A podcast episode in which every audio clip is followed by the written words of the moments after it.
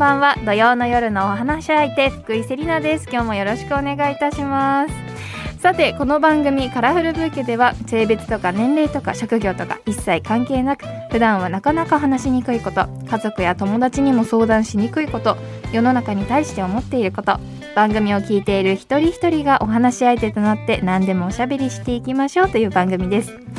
そして今日はこの後すぐ多様性のある社会を目指す LGBTQ+ アクティビストとして起業家の加藤彩香さんとお待ち合わせしています。お楽しみに。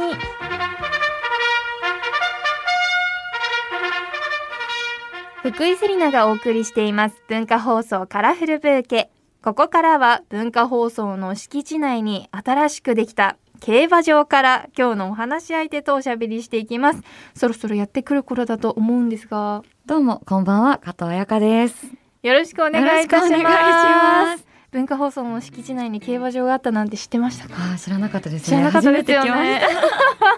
はい、あのそこに一頭馬こちらにも一頭馬がいますが。いいですね、はい、どっちにかけようかちょっと悩んじゃいますね、ね、あの足毛でしたっけね。そうですね、はい、足毛ですね。美しい足毛が二頭いらっしゃいます、はい、あの加藤さんのことは、えっと、あやにーさんという形で大丈夫でしたかね？はい、お願いします。あやにーさんですか？あやにーさん。あやにーかな。あやにーさんですね。え、このあだ名になったきっかけは何だったんですか、ね、なんか私の高校が女子校だったんですけど。はいこのクラスが13クラスぐらいあってその13クラスに13人あやかちゃんがいて、ええ、なんかそのは年のさ流行りの名前みたいな。一クラスに一人ずつ。そうそうそう、はい、でなんかみんなで名前呼び分けてた時に、えー、私すごいあのミニーちゃんが大好きであやかとミニーちゃんであやにになったっていうところから組み合わせ。そう使ってます。では私たちもあやにさんというふうに呼ばせていただきます、はいあやにさんは競馬がお好きなんですね。そうなんです。えー、そうあのあやにさんが競馬が好きっていうことで今回あのね特別文化放送内に競馬場を作らせていただいたんですけども、はい、すごい芝がふさふさしてていい感じの芝ですね。ダートではない芝ですね。競馬結構行かれるんですか、そうですね。あんまりなんかすっごいかけるとかではないんですけど、えー、1000円とかすごいちっちゃな金額で楽しく遊ぶっていうような感じで、はい、いやいいですね。それぐらいが健康的でいいですね、うん、そうですね。おじいちゃんとかねその朝からこう並んでお酒を片手にもううわーってやってる方もいらっしゃいますからね。楽しくやってます、はい、ではここであやにさんのプロフィールを簡単にご紹介させていただきます。1985年生まれ名古屋市出身のあやにさんです。23歳の時に名古屋市内に朝5時まで営業するネイルサロンを開業しビジネスの世界へ入りました。店舗経営を続けながらマーケティングの分野にシフトし株式会社クイーンダムを設立。起業家として活躍する一方 LGBTQ+ について啓発活動を行っています。とのことです。23歳の時にネイルサロン開業ってすごいですね。すごくないですか？私二十三歳の時みんなわーみたいな感じでしたよ。でも同じような感じで起業してる感じですよ。え、まあで起業できないと思いますよ。はい えこうなんか開けようと思ったっていうかネイルサロンをやろうと思ったきっかけみたいなのは何だったんですか？もともとあの当時どうしても就職したい会社があって、はい、1年就職浪人をしたんですけど、はい、それがうまくいかなくて、うんうん、でもうそしたら次は自分にできることを何か探そうと思って、えー、で私東京に住んでたんですけど、はい、一回名古屋に帰って、でその当時あのいっぱいネイルサロンの情報が載っている雑誌を見ながら電話をかけてたんですねクーポン雑誌みたいなのを見な見ながら、ねはい、まだスマホなかったからその時。そうなんですよ、はい、でその時に何十件かけても予約が取れなくて、うんうん、そんなに予約が取れないんだったら私なんかネイルサロンやったら意外といけるんじゃないかと思って、えー、発想がすごいですね。はい。それが一番最初でした。そう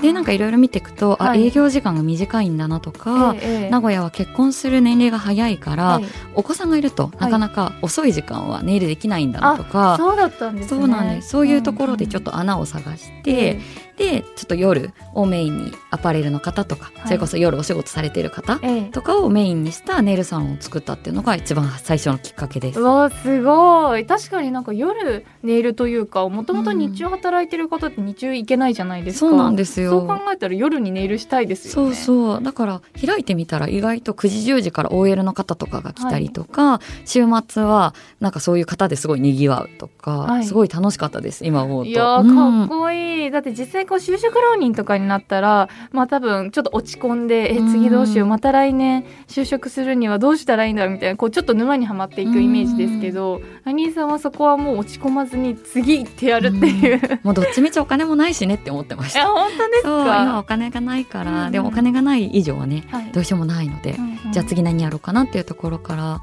いろいろ考えて一番最初はネイルサロンにあそうだったっていうきっかけがあります。いやかっこいいな。その後株式会社クイーンダの設立とのことでマーケティング関連の会社とのことですが具体的な業務内容はどういうことをしているんですかね？えっといろいろあるんですけどマーケティングって言っても、はい、今だったら SNS のマーケティングとかあるんですけど、ね、いろいろ。そう当時はネイルサロンをしていたので知り合いの社長の方から商品を使ってもらってアンケート取ってもらって、うん、でそのアンケートを商品にの開発に、えーこう生かしていくっていうようなリアルな声を集めるっていう部分をお仕事にしていったらマーケティングの会社になったっていう。流れでマーケティングの会社にそんなことあるんですね。そう私ネイリストではなかったので、はい、ネイルサロンのオーナーだけだったのでそのネイルサロンにいるお客様と企業をつないでいくことで女性が使うこうハンドクリームだけど、はい、男性でチーム作っていて実際に使う人の声が聞きたいとか確かにそういうありそうですね。そうなんです、はい、そこからスタートしていて、今も同じように、まあ、商品開発するから一緒にやろうとか。はいそれがメインのお仕事ですね。いやかっこいいな。なんかこうそういうつながりとかって、うん、なかなかこう個人の経営者の方だと、はい、こう持てなくて悩む方も多いと思うんですけど、うそういうこう商品開発のつながりとかどういうふうに作っていったんですか、ね、一番最初は結構その起業家の方が起業家を紹介してくれてみたいな感じでこんな面白い子いるよとかいやこのつながりですかね。そうそうそう。っていうのがすごくあったのであとやっぱ23歳で何も知らなかったので逆に先輩たちがいろいろ教えてくれたっていうのも、はいはい、あるなと思います。確かに23歳ががむしゃらに頑張ってたらめっちゃ応援したくなっちゃいますよね。心配ですよね。応援もだけど、この子大丈夫が多分すごい多かったと。すごい。しかも、はい、今は浅草でスナックも経営されているということで、はい、これめちゃめちゃ興味あります、ね、あ本当ですか？すごい行ってみたくないですか？行ってみたいですよね。スナック経営してる知人っていうのはあんまりいないので、はい、本当ですか？なかなかいないですよね、はい、え結構最近なんですか、ね、えっと去年一昨年の12月にオープンしてなので1年半ぐらいなんですけど、えーはい、コロナ禍大変じゃなかったですそうですね、はい、でも多分いつ始めても一緒だよねっていう1年後に始めても2年後に始めても大変なのは多分変わらないからっていうことで、共同経営者がいるんですけど2人で。そうなんですもともと飲み仲間で。あそうなんですよ。なんかこう遊びの延長線で作ってるのいいですね。こう例えばネイルサロンを自分が欲しいと思ったからとか、なんかそういうでスナックもこう飲み仲間と一緒にお酒の飲み場を作るっていうめちゃめちゃ素敵ですね。そうなんですよ。で、うん、結構飲み歩いててその当時も。あそうなんか飲み歩いた先でいろんな人たちと出会うのがすごい楽しかったからそういう場を作りたい。タイプですね。そうなんですよ。そう。なんかその場をやっぱり自分たちも持つことで、はい、なんかスナック開いたきっかけが孤独を減らしていきたいねっていうなんかそういったテーマを持っていたので、はい、孤独とか孤食を減らしていこうっていうテーマがあったので、えー、そういう意味でも孤独を減らすためにはやっぱいつでも空いてる場所が欲しいよね、はい、でも空いてるだけじゃなくてご飯食べれたりとか、はい、飲めたりとか騒げたりするといいよねっていうところからスナックを始めたんですよね。え実際私もなんかこう行きつけの店とか、うん、こう一個ぐらいこうもうに今27歳なので、はい、こう行きつけのスナックとかあってもいいのかなってすごい思うんですよ。うん、でも実際門を叩くというかハードル高いですよね。そうなんですよ。めちゃくちゃハードル高くって。そうですね、最初に入ってくるお客様ってこうどういう感じで入ってくるんですか？あでもやっぱりうちはツイッターであの予約を受け付けてて、はい、かんあんまり広いお店じゃないから予約制にしてるんですよね。あツイッターで予約取ってるんですか？そうだからなんか逆に発信とかを見てくださって、うん、こういう雰囲気だったら行きたいとかこういうなんか人たちがやってるんだったら行きたいって言って来てくれるから、はい、ちょっとなんかまたいきなりの一元というよりは、はい、SNS ではちょっと知り合いみたいなところがそう、ね、最近っぽくていいのかなと思うんですけど。めちゃめちゃ近代的ですね。そうそう SNS でもともと小柳さんとつながってちょっとお話ししてから来る。そうですね。とか行ってもいいですか。とか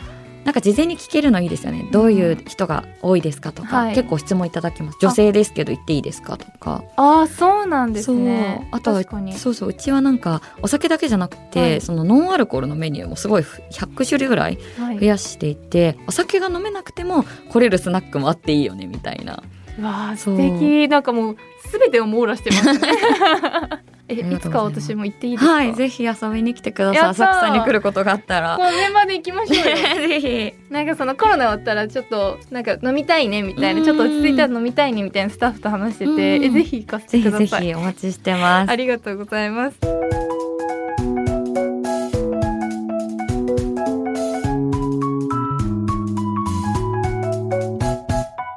福井セリナがお送りしています文化放送カラフルブーケさて競馬場の方からスタジオに戻ってきました。いいレースでしたね。はい。一応ねちゃんと設定を貫くタイプなんですよね。え改めまして今日のお話し相手は LGBTQ+ プラスアクティビストで起業家の加藤彩香さんことあやにーさんです。よろしくお願いいたします。よろしくお願いします。そしてあやにーさんをお迎えして今回のテーマはこちら。LGBTQ+ プラスアクティビストまず改めて LGBTQ+ っていうのをこうまだまだこう知らない人というか、うん、実際のところどういう意味なんだろうって思ってる方結構多いと思うんですね。はい。こう実際はどういう意味なのかっていうところをちょっと教えていただいてもいいですか？はい、えっと、LGBTQ+ プラスってこれ結構いろんな言い方があって、はい、LGBT っていう方もいれば LGBTQ っていう方もい。たりとかするんですけど、はいこれ、えっと、頭文字になっていて、はい、最初の L はレズビアンの L、うん、で G はゲイの G、はい、で B ですね。次が B はバイセクシャルの B で T はトランスジェンダー。男性として性を持って生まれたけれども自分の中では女性っていうような、まあ、その逆もそうなんですけども、はい、トランスジェンダーっていう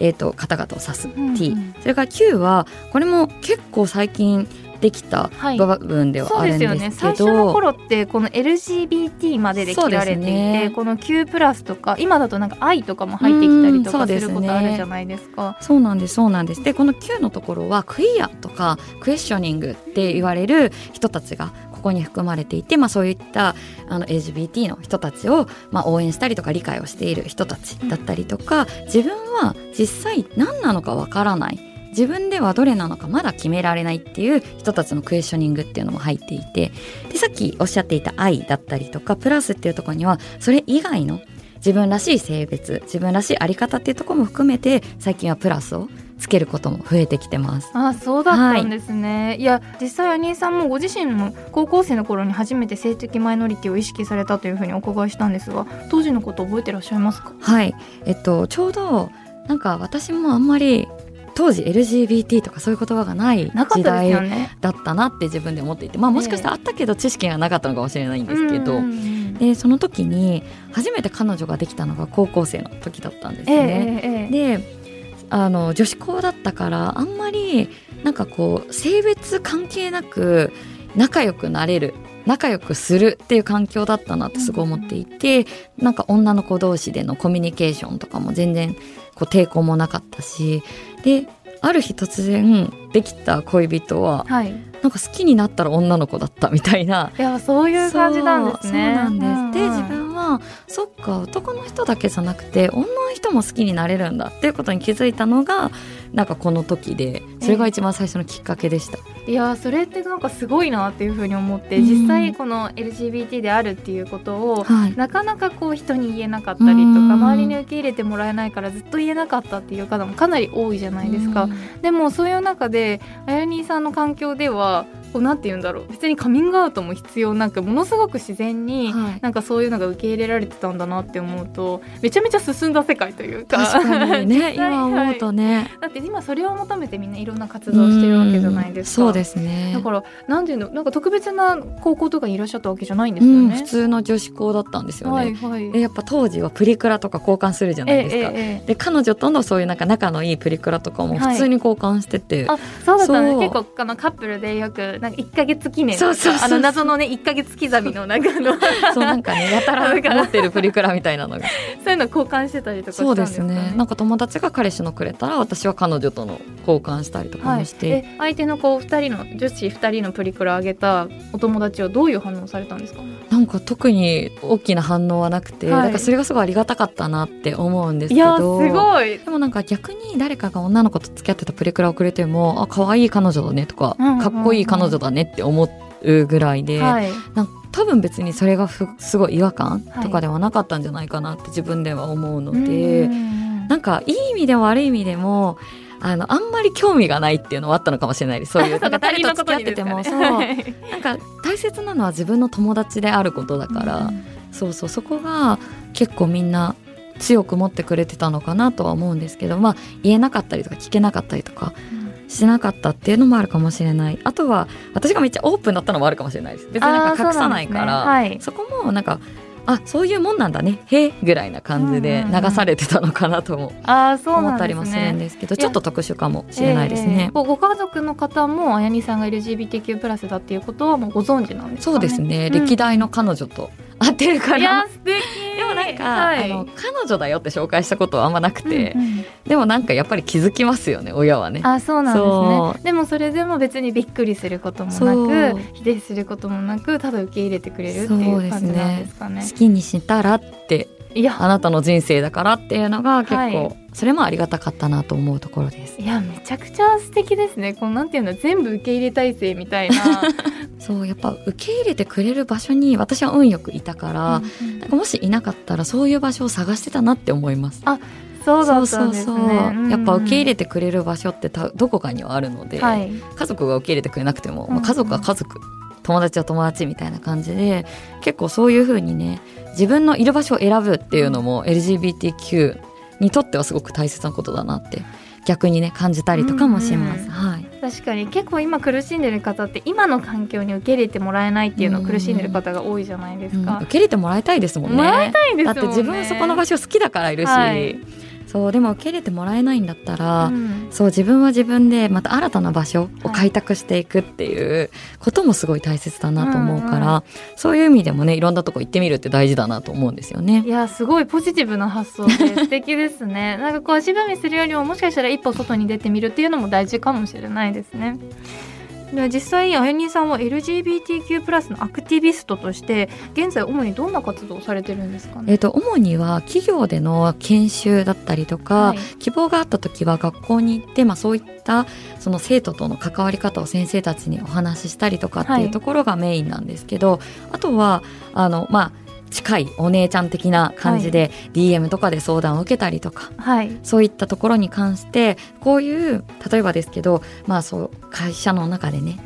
同性愛者ですってカミングアウトされた時にどうするべきですか？っていうことに対して、まあ、情報発信っていうところで、ノートとかで文章を書いたりとかそういうのをメインに、はい、やっています。いやとてもありがたいですね。実際こう私もこういうふうにラジオやらせていただいていろんな方と会うんですけど全くあの偏見がないのででも実際にこう言われた時にどういう反応すれば相手がなんかこう不快に思わないのかとか、こう受け入れてもらえてるっていうふうに感じてもらえるかっていうのがあんまりまだわからないところがあってこう実際どういうふうにこう関わっていけばいいというかなんかこういう言葉をかけてあげたらいいとかそういうのってありますか？なんかこういう言葉をかけてあげたらいいって、多分人にによって全然ね性格とかもあると思うから違うと思うんですけどで,、も私はなんか相手に対して寄り添うことがすごい大事だから、うん、なんか私実は女の子と付き合ってるんだよねって言われた時にへえって流すぐらいでいいと思うんですよね。そう、ね、そうだってなんか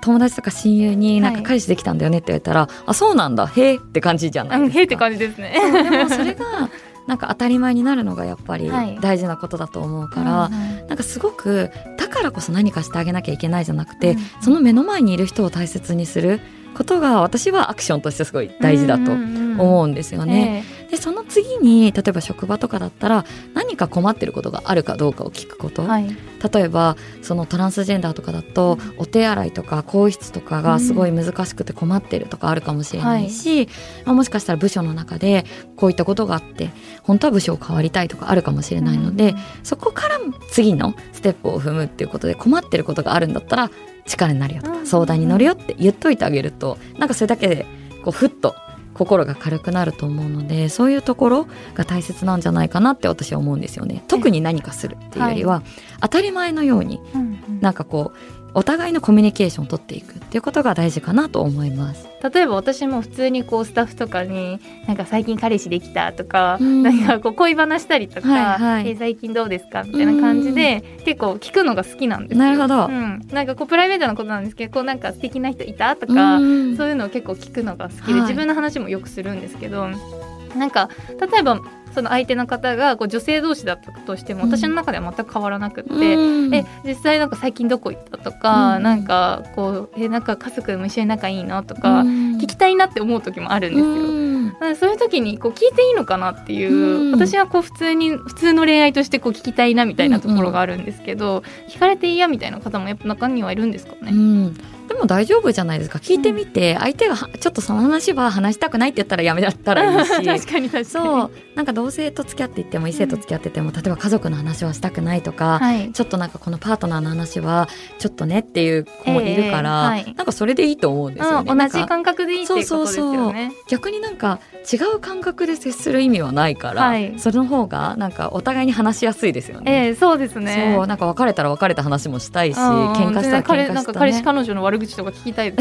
そうそうそう。なのでそれでいいと思うんですよね。じゃあ今度から周りにいたら普通にちょっと恋話してみます。はい、ぜひ。ありがとうございます。実際ここまで LGBTQ+ プラスの話について結構こう深掘ってきたと思うんですけど、うんうん、実際日本の現状で LGBTQ の認知度だとか日本でのこの状態についてこうハニさん思うところってありますか？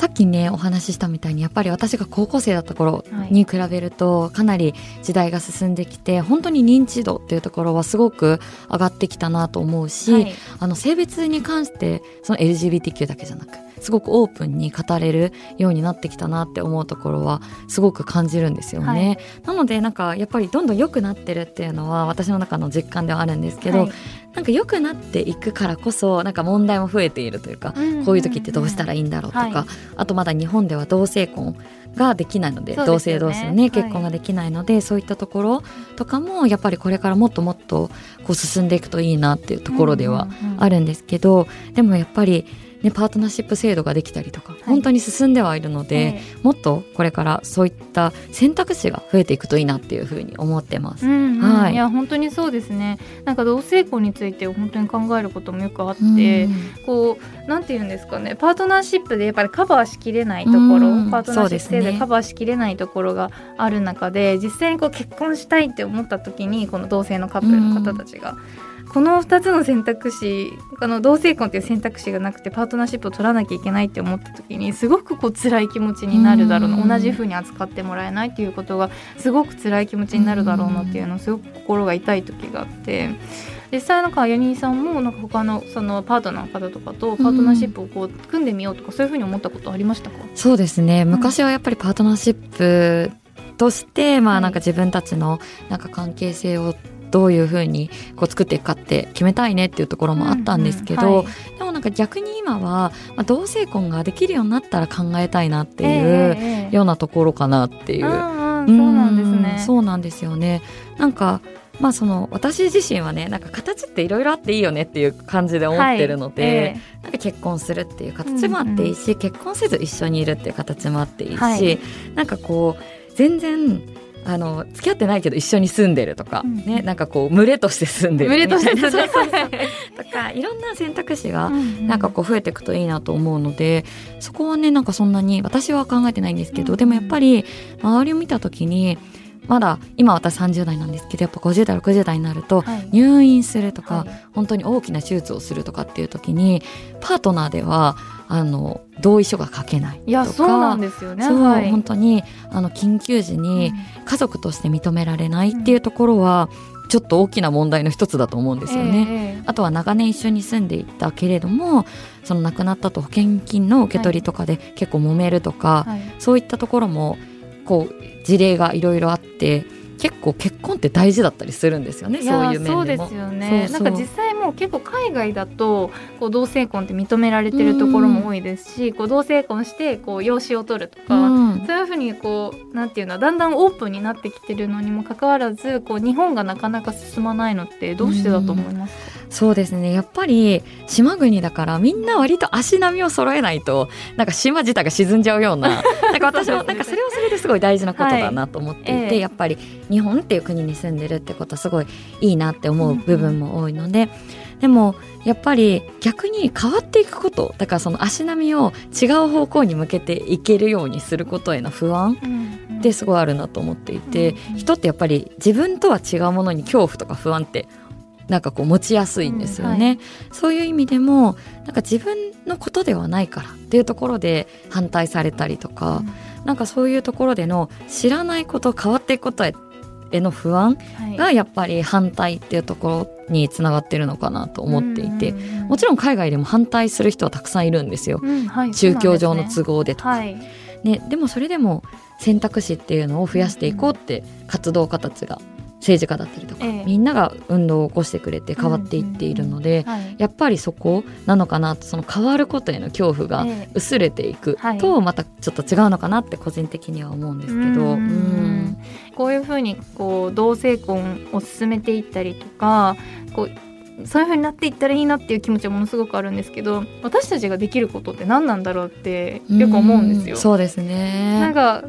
こう私たちができるちょっとしたことでもいいんですけどなんかそういうことってありますか？なんか私はまず最初に興味を持ってほしいなと思っていて、うんうん、なんかツイッターとかで調べると、まあ、今同性婚ってどういうふうにみんな思っているんだろうとか、はい、なんか逆にそれを見て自分はどう思うんだろうっていう自分の語れる持論を持つことがその後押しになっていったりとかすると思うんですよね。えー、だからまずは興味を持ってほしいなと思うし、うん。うん、興味を持ったら調べてほしいし調べた後に意見を持って発言していくっていうところがすごい大事だなと思うのと、はい、本当にそういう法案に対してあの政治家の方々が議論をしているその議論を聞いてみるとかあの裁判の傍聴の記録を読んでみるとか、はい、いろいろ読めるとこ、え知れるとこがあるので、え興味があったら、ね、裁判の傍聴記録なんて読めるんです、ね、なんかあのメモだったりとか、はい、レポートみたいなものとかは結構、そうそうそう活動記録みたいな感じで公開されているところも多いので、はい、ぜひ見てみてもらえるといいなと。あとはなんかちょっと心がざわついちゃうかもしれないけど、うん、どうして反対している人たちはどういうところに反対してるんだろうっていうのを見ると面白いなと思います。確かにそれってあんまり発想がなかったですね私も。実際こう反対する意見でこう納得これはちょっと納得するなとかそういうのありましたか？うんなんか知らないだけだなとかは結構あるなと思います、本当はそうじゃないよとか、なんか先日そのゲイのカップルがお子さんを持って育てているって話のニュースの、はい、なんかこうリプライ欄をねツイッターで見てたんですけど、私もそういうの見ちゃいますね、はい、なんかその時にその自分たちの承認欲求のために子供を作ってその子供が不幸になるのはいいのかってその、うん、そういう意味でも、はい、そのゲイのカップルは子供を持つべきではないと思うみたいなことを書いてる方とかがいて、えええでもなんか一番その子供を不幸にしてるのは実はそういう考え方を持っている大人たちが増えていくこと、はい、そうですよね。そうだなって思うから、はい、でもそういうのって普段生活してたら触れない意見じゃないですか、うん、そうですね。でもそういうふうに見えるんだ、そう、はい、でもなんかこれってあのまあ明らかに差別発言にはなるけど、うんうん、もうそういう考え方がいるとか、うん、ちょっと自分には理解できないことに対して攻撃的になる人がいるっていうことを知っておくことも大事なんですよね。はい、でもしそういう場面に遭遇したら、はい、じゃあ自分は何て返しますかっていうのも大事だと思うんですよね。えー、じゃあ本当にあの異性のご夫婦だったら全て幸せになるのかなとか、うんうん、じゃあ同性だったらなんかこう何が不幸の原因だとあなたは思うんですかとか。そこのディスカッションが生まれないと、はい、ここのすり合わせってなかなかやっていけないので、そうですよね。なので私はそういう意味でも反対の意見を知っておくこと、うん、でもしその反対の意見に自分だったらどう返すだろうなっていうのを、なんか持っておくことってすごい大事だしそれが味方になっていくってことなんじゃないかなと思うので。わあ素敵ですねそこができていくといいですよね。はい。いやありがとうございます。すごく勉強になりました。実際こう親にさんが考えるこの先の社会みたいなそういうものってありますか？そうですね、うん、なんか私は選択肢が増えていく社会がいいなと思っていて、うん、さっきも結婚のね話とかでもありましたけど、えー、結婚するしないっていうどっちを選んでもそれが自分の道として認められること、はい、なんか同性であろうが一性であろうが、うん、なんかカップルはカップルとして生きていくことができること、うんうん、なんかそういった自分らしさを選んでいける社会になっていくといいなっていうのがすごい私にとってこの先なんか理想的だなとはい、はい、思っています。いや素敵ですね。こう私たちもこうありのまま受け入れるっていうことをこう習慣にしていくことで、そういうのにこう協力できるというか、じゃないかなっていうふうに思いました。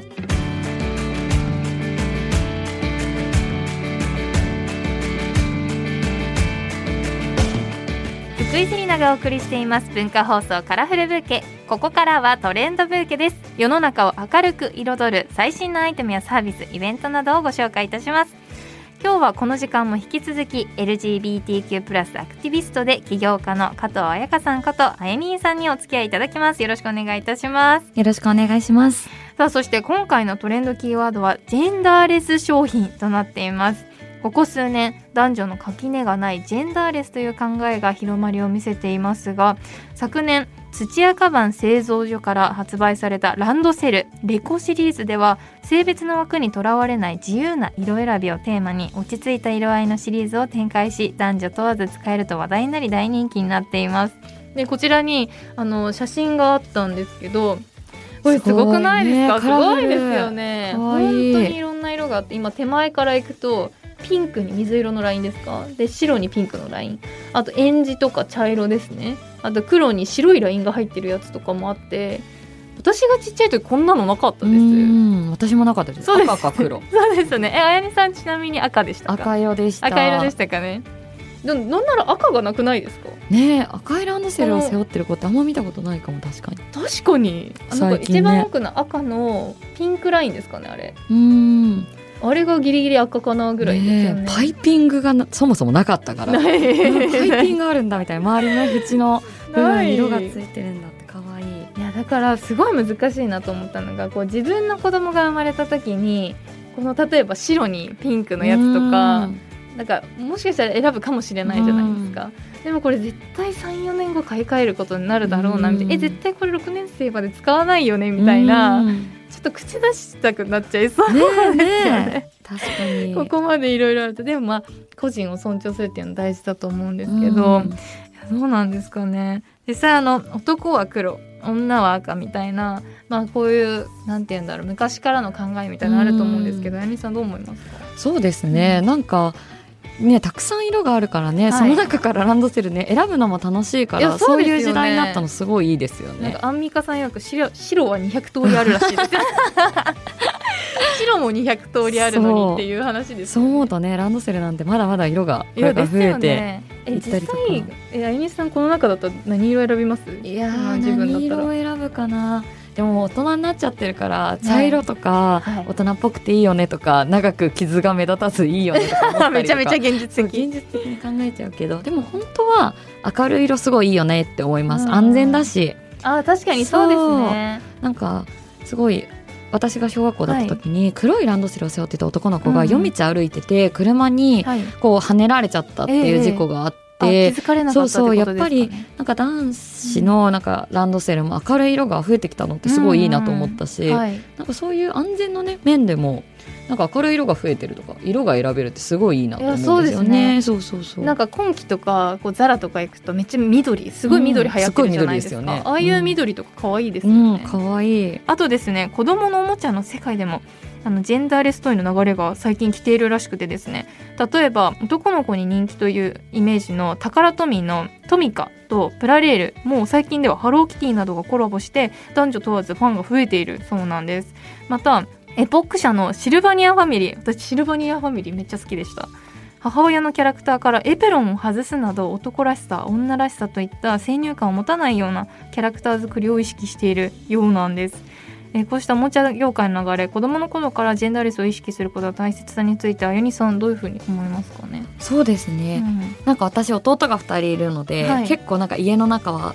こうウルトラマンとか、はいはいはい、もうプラレールとか本当にトミカもたくさんあったし、はい、なんかそうやって思うとあんまりなんかこうジェンダーを意識した遊びって、うんうん、兄弟がいるとね、ええ、結構なんかしなかったりするんですよね、はいはい、逆に弟たちと一緒におままごととか、はい、シルバニアファミリーで遊んだ経験とかもあるので、え、なんかでもおもちゃって結構ジェンダーフリーだったりするんですよね、別になんかプラレールだって女の子にね売りませんって言ってるわけじゃないし、はいはい、シルバーニアファミリーとかおもごとセットもね、うん。うん、男の子に売りませんって言ってるわけじゃないから、はい、なんかそう思うと実は決めてるの親だったりするんじゃないかなっていうのが親とか大人たち、はい、親だけじゃないですよ。親はフリーだけど、うん、若干なんかちょっと入りづらいなとかあるかもしれない、えー、その大人たちが決めてる世界だと思うんですよね。うん、確かに男の子だったらこうなんかトイザラスとか行っても真っ先にそういうなんかね。ねトーマスとかのとこ行ったりとかなんかわざわざ男の子連れてキティちゃんの方行かないですもんね。そうそうそう、でもそういうなんか売り場の作り方とか商品の作り方がなんか選択肢を決めてるから、うん、やっぱりそこの部分でなんか企業さんが目を向けてくれるってすごいいいなと思ったりするんですよね。確かにそうですね。そうえなんか例えばもですけど自分に子供が生まれて男の子だった時に、うん、で真っ先にキティちゃんのところ行ったらなんかそっちじゃないよって、うん、もしかしたらこう反射で言っちゃうかもしれない、うん、あそっちじゃこっちにあるよみたいな感じで言っちゃうかもしれないなって、まあ、まだ思うんですよね、うんうん、だからそういうのをしないぞって心に決めていくとか なんかこう心構え持ってくるのも大事なのかなってちょっと思ったりして。なんか普段の子供を持つ前もそうですよね。これはなんかこう男性のものだから使うのやめようって思ったりとか、はい、例えばだけどあそこのラーメン屋さんって男の人しかいないから、ええ、なんか行くのやめようって思うんじゃなくて、はい、自分が行きたいから行く。自分が欲しいから買うっていうなんかこうマインドを持っていくと、はい、大人たちが変わっていくんじゃないかなと思って、うん。うん、まあ、この子はこれが好きなんだからって選ばせてあげられるようになるし、なんかそういうところもね変わっていくといいのかなと思うんですよね。いや素敵ですね。ラーメン屋さんとかね入りづらいとかありますもんね。ありますね。こうめちゃめちゃお兄さんおじさんがこう並んでる真ん中に自分が行くってなかなか結構勇気いります、ね、立ち食いそば屋とかね。わかります。立ち食いそば屋めちゃめちゃ美味しいのにすっごい入りづらいんですよ。なんか目黒に一軒立ち食いそば屋さんがあっていつもめちゃめちゃ美味しそうなんか毎回私がそば食べたいと思うタイミングにいるなと思って。めっちゃ入りたいんですけど女性が入ってるとこ本当見たことなくて。そうそうそう。なんか女性歓迎とか書いてほしい。でもきっとそこに勇気を持って一人入ってたら、うん、あ女の人もいけるんだって思って他の女の人も入りやすくなったりとか、えー、そう思います、ね、逆に女の子がいっぱいいるパンケーキ屋さんとかに男性が一人で食べてても、うんうん、いやいや美味しいんだからそれは食べるよねっていう、うん、なんなら可愛いみたいな、ね、なんでなんで男の人来てるのっていう目を向けないこと、はい、だって美味しいもんね。それ写真も撮りたいよね、インスタやってるっしょみたいな ありのまま受け入れるってことです、ね、そうそういうのがねなんか、はい。普段から身についてると、それはなんかキティちゃん好きだよね。可愛いもん。見て猫だよ。みたいな、うん、見て猫だよ。見て猫白い猫可愛いよね。みたいな、うん、でで女の子がロボット欲しいって言ってもいいよねって将来エンジニアになったらめっちゃ稼げるよ。みたいな、はいはい、なんかその一つなんかユーモラスさを持ってなんか選択肢を広げていくっていいなと思うんですけどね、うん、素敵ですね、いや普段の生活がちょっと勇気を出してみるっていうのも大事かもしれないですね。ねでは実際ですねこういう流れが化粧品業界にも来ててですねおなじみ杉薬局では4月1日からジェンダーレス化粧品を発売開始しています。洗顔や化粧水乳液など計6種類あり20代から30代の男女に共通する肌悩みに特化した商品で男性も気軽に買えるようスタイリッシュなデザインになっているそうなんですね。ちなみに今回スタジオに実物用意させていただいたんですけど、はい、これ黒にちょっと白のグラデーションみたいな感じで。で中身がですねビタミン C が入ってたりあのプロテオグリカンとかの保湿成分なんですけどビタミン E とか抗酸化物質も入っててでこれはもう男性でも女性でもどんな性別の方でも手に取っていただけるっていう商品みたいですね。実際起業家の目線からジェンダーレス商品っていうのはこれから市場拡大していくと思いますか？そうですね、うん、なんか本当に増えてきてるのでそこにターゲットがいるっていうのは確実だと思うんですよね。はいえーうん、そうなのでもう拡大していくというかなんかパッケージのデザインとかがどんどん変わっていくんじゃないかなと、シンプルなもの。とか、まあ、性別関係なく手に取りやすくなるもの、はい、やっぱりまだまだ女性向けに作ってるものって、うん、こうピンクとか水色とかになりがちなんですけどこう高級感のある今回ね商品とか、はいそうです、ね、すごい高級感ありますよね、はい、値段すごいお手頃なのにこんなに安くていいのって。えっとねその今手に持っている乳液はね2700円です。あでも手に取りやすいですね。そう。なんかデイリーユーズとしてもすごい、うんはい、いや素敵。うん使いやすかったりとか。匂いも全然なんかあんまりしない感じで、ちょっと匂いして嗅いでみますか？ありがとうございます。なんか特別な匂いがなんか結構無香料でいいですねこれあ本当だ。しかも、しかも伸びもいいししっとり。しますしなんか最近だと TikTok とかで、なんか男性がこう化粧品について発信してたりとか、多いですよね。多いじゃないですか、でやっぱりこう私も今薬剤師やってるんですけど、薬剤師やっててこういろんなこう成分とか見ていく中でもいや男性も普通に乾燥するんだよねって そうですよね、はい、男性もやっぱりこう老化を防ぐためには、いろいろ化粧品とかをね、使った方がいいなって本当に実感するんですよ、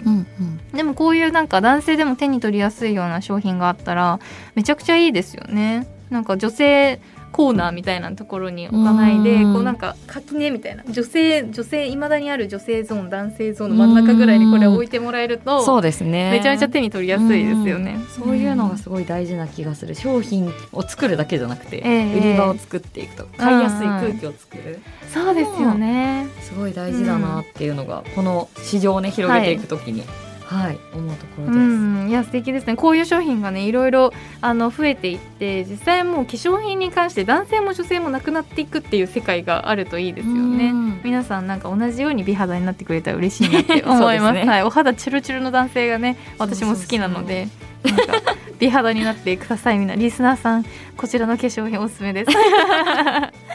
えというわけですね。この時間は LGBTQ+ プラスアクティビストで起業家の加藤彩香さんことあやにーさんとお話ししてきましたが最後に今日あやにーさんが感じたことや学んだことを花言葉にして番組で素敵な花言葉のブーケを作っていきたいのですがお願いしてもよろしいでしょうか？はい。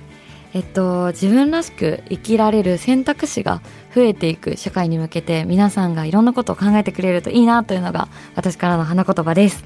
ありがとうございます。本当にいろんなね、多様性のある社会にどんどんなっていくように私も願っております。あやにんさんからいただいた花言葉、しっかりとカラフルブーケに束ねていきます。ありがとうございました。さあそしてあやにんさんからお知らせなどございますでしょうか？はいえっとお知らせ特にねすっごいお知らせはないんですけど、えー、あのぜひ興味がある方は浅草にスナック遊びに来ていただいて、はい、例えばその自分の性のことについて悩んでいるだったりとかっていうことがあったら、はい、ぜひ遊びに来ていただけたらなと思っています、はい、ちなみにそのスナックのお名前は何ていう名前？えっと有香浅草という名前で、検索してもらうとツイッターなどで出てくるので、でそこに DM とかして今日いいですか、ね、とか聞いていいわけですもんね。はい、うん、ぜひ遊びに来ていただけるといいなと思います、私たちもぜひあの遊びに行かせていただきます。ありがとうございます。楽しみにしてます。といういうことで今日のゲゲストは加藤彩香さんことあやにさんでした。ありがとうございました。また遊びに来てください。ありがとうございました。